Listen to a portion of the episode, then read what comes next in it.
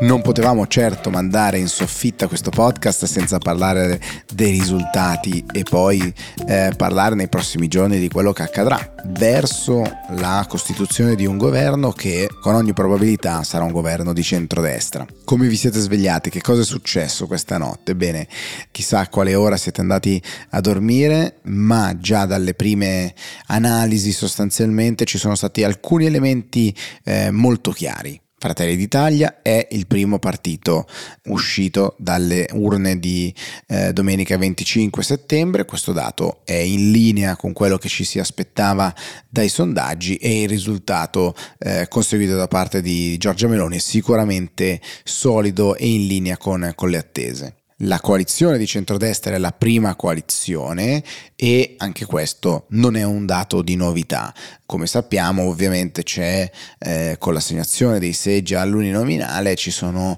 c'è uno scarto molto ampio in termini di seggi ottenuti e questo eh, lo vedremo sarà, sarà, un dato molto evidente nella costituzione delle, nella formazione delle due camere di Camera e Senato appunto. Allora tutto come previsto? Beh, non proprio. Eh, anzitutto la Lega di Matteo Salvini che rimane abbondantemente sotto il 10%. Questo dato negativo di per sé, ehm, ovviamente un dato negativo per la coalizione di centrodestra che risulta leggermente più fragile del previsto, ma è un dato negativo per la leadership di Matteo Salvini che domani mattina, da oggi insomma, ma in avanti dovrà fronteggiare una serie di problemi. Il primo interno, come sappiamo, ne abbiamo già parlato, ne avevamo anticipato proprio qui su Italic e ci eravamo chiesti che cosa poteva succedere Sappiamo che lo statuto eh, della Lega, le dinamiche interne mettono in un certo senso un po' più al riparo Matteo Salvini da quanto magari potrebbe succedere e vedremo succederà probabilmente nel Partito Democratico, ma dall'altra parte è inevitabile che ci sarà l'apertura di una nuova fase, di un confronto sicuramente più serrato. La scelta però dei seggi da parte della Lega sicuramente è premiante perché la Lega comunque porta a casa un buon numero di, di seggi e ricordiamo Matteo Salvini era stato molto chiaro eh, e netto nella Costituzione, nella, nella definizione delle liste, quindi chi è fra gli eletti e le elette è sicuramente diciamo di riconosciuta fedeltà, mettiamola così, vicinanza al segretario della Lega non ci si aspettava un risultato invece del genere di Forza Italia, perché Forza Italia va leggermente sopra le attese. Sicuramente è un dato che se si guardano la storia del partito di Forza Italia, il partito di Berlusconi, è sicuramente un dato mh, più piccolo rispetto a quello della, dei dati storici, ma come si suol dire in questi casi il partito di Berlusconi tiene. Ieri, nella giornata di domenica, Berlusconi, eh, dopo aver votato, è andato a farsi un aperitivo, a prendere qualcosa da bere in uno dei bar insomma, del centro di Milano e eh, ovviamente sapendo di essere filmato eh, diceva ai suoi sostenitori, a chi c'era intorno a lui, che era abbastanza certo che avrebbe preso un buon numero di voti vicino a quelli della Lega o superiori a quelli della Lega. Non ci è andato per nulla lontano. Mentre vi parlo ci sono ancora dei dati parziali perché sono state scrutinate un po' più della metà delle, delle sezioni, ma questo dato è abbastanza evidente. A ridosso eh, di Forza Italia e della Lega che sono chiuse in un fazzoletto che va da un po' sopra l'8 ad appena, appena sotto l'8%, c'è il terzo polo di Calenda e di Matteo Renzi. Qua l'obiettivo era duplice, da una parte era arrivare davanti a Forza Italia, Calenda sperava e Renzi dicevano speriamo, contiamo di arrivare al 10%, ecco la doppia cifra non c'è, eh, non si è arrivati, si è lì lì lì tra Camera e Senato, insomma poco sopra, poco sotto a Forza Italia, vedremo quali saranno poi i numeri decisivi. Come sappiamo con i collegi uninominali ovviamente non prende, non prende, alcun seggio il terzo polo, si gioca bene qualche, qualche plurinominale. È interessante come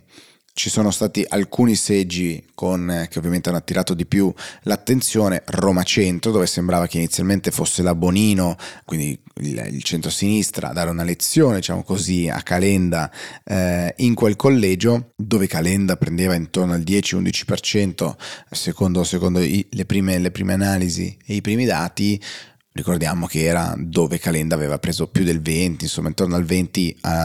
da candidato sindaco. E invece il centrodestra poi ha vinto anche quel collegio uninominale. E qualcosa di simile è successo poi anche a Milano dove Giulia Pastorella, la candidata per azione è arrivata dietro anche a Giulio Tremonti della coalizione del centrodestra. Come sappiamo, ovviamente all'uninominale chi arriva primo vince tutto e questo è, è, un qualcosa che ci siamo portati dietro per tutta la campagna elettorale che però forse era un po' difficile ogni volta che vedevamo delle, delle percentuali dei sondaggi tramutare poi in seggi. Ecco ora quella conversione si sta realizzando.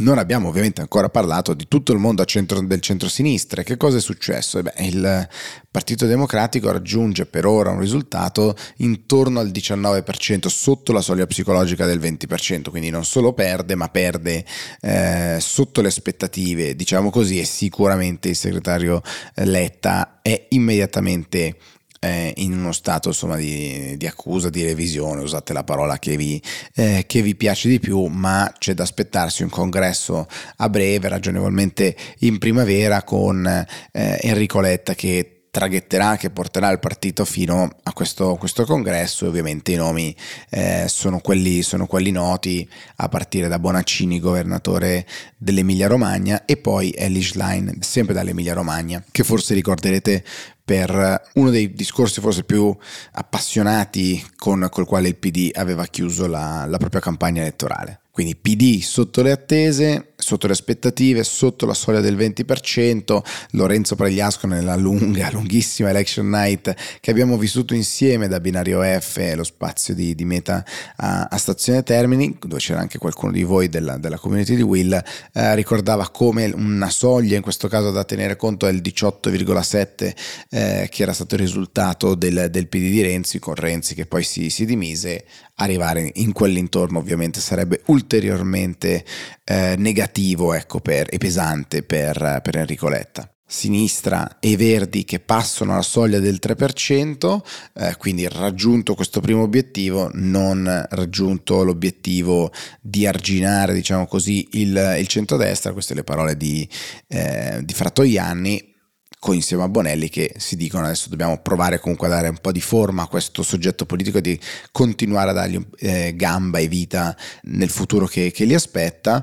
e rimane invece fuori dal Parlamento Luigi Di Maio e questa è una cosa sicuramente molto eh, importante, quantomeno da, da segnalare. Impegno civico sembrerebbe che eh, riesce a nominare, a fare leggere soltanto Bruno Tabacci, che come sappiamo era il cofondatore di Impegno Civico insieme a Luigi Di Maio, che invece rimane proprio fuori dal Parlamento. Più Europa, mentre vi parlo, ha dei dati che vanno intorno al 2,97 e in quell'intorno lì, quindi al momento sembrerebbe essere sotto la soglia del, del 3%, ma vediamo quali saranno poi i dati finali eh, una volta arrivati eh, l'intera insomma, delle, delle sezioni che saranno scrutinate. Ricordo che tutti quei partiti all'interno di una coalizione che rimangono sotto l'1%, come esempio il caso di impegno civico, quei voti vanno persi completamente, vanno completamente bruciati, diciamo così. Cosa diversa invece è per quei voti delle liste che non raggiungono lo sbarramento del, del 3%, naturalmente. ne manca ancora uno, un grande soggetto importante che è il Movimento 5 Stelle di Giuseppe Conte, come sappiamo è arrivato in questa campagna elettorale dopo la scissione di Di Maio, eccetera, eh, dato appena sopra la doppia cifra, intorno al 10%, fa un risultato decisamente più positivo, ehm, chiudendo intorno al 15-16%. Anche qui i dati un pochettino ancora ballano, ma sicuramente un dato positivo che, che avremmo dato per positivo. Qua ci sono due aspetti interessanti. Il primo è che eh, il dato generale dell'affluenza molto bassa, la più bassa dal dopoguerra, e il dato iniziale, che è meglio da subito evidente, quello di, un, eh, di un'affluenza bassa, in particolare al centro-sud, poteva far pensare a un risultato negativo di Giuseppe Conte e del Movimento 5 Stelle, così non è stato, ancora una volta, se confrontiamo questo eh, 15%, 16% del Movimento 5 Stelle con il risultato delle ultime elezioni del 2018, ci sembrerà un risultato molto negativo. Uh, ma per quelle che erano le premesse all'inizio della campagna elettorale c'è stata sicuramente una rimonta. Quindi la bassa affluenza al sud non necessariamente è diventato un dato negativo per il Movimento 5 Stelle, ovviamente Conte da subito ha detto non ne parliamo eh, di un'alleanza con, con, il PD, vedremo che cosa succederà col nuovo congresso del PD, insomma ovviamente da, da adesso ci saranno mille spostamenti e smottamenti di ogni tipo, almeno nel centro-sinistra e nel, nel Movimento 5 Stelle come possibili alleanze e quindi vedremo insomma quello che succederà. Centrodestra che vince con la Lega e Forza Italia appaiati, centrosinistra che perde con il Partito Democratico sotto il 20% e forse più Europa sotto la soglia del 3%, terzo polo lì lì tra il 7 e l'8%, eh, forse sopra Forza Italia, forse appena sotto, questo psicologicamente, diciamo così, come risultato eh, sicuramente influenzerà quello che potrà essere la lettura. Questa mattina alle 11 parla Enrico Letta e ovviamente sentiremo che cosa avrà da dire. Rimane che è stata una campagna elettorale che Giorgia Meloni ha definito violenta nel suo discorso della, della vittoria, non mi pare che a quest'ora della, della, mattina mentre parlo e registro questo podcast ci sia stato eh, il concession speech, no? il, il, discorso con cui lo sconfitto eh, concede e riconosce la vittoria eh, dell'altra parte, ovviamente eh, questo è un gesto complesso in un certo senso da parte di Enrico Letta che ha caratterizzato eh, per l'intera campagna Giorgio Meloni come un soggetto esterno in un certo senso problematico per eh, il gioco democratico e quindi quello ne sarebbe un riconoscimento. Vedremo appunto come si posizionerà. Alle 11 rimane un'affluenza l'affluenza più bassa in assoluto dal dopoguerra e un dato che insomma deve far pensare a tutti coloro che hanno provato e hanno messo insieme delle offerte politiche da una parte o dall'altra perché hanno sicuramente intercettato un numero molto basso e più basso di persone e di elettori noi torniamo domani. Ciao!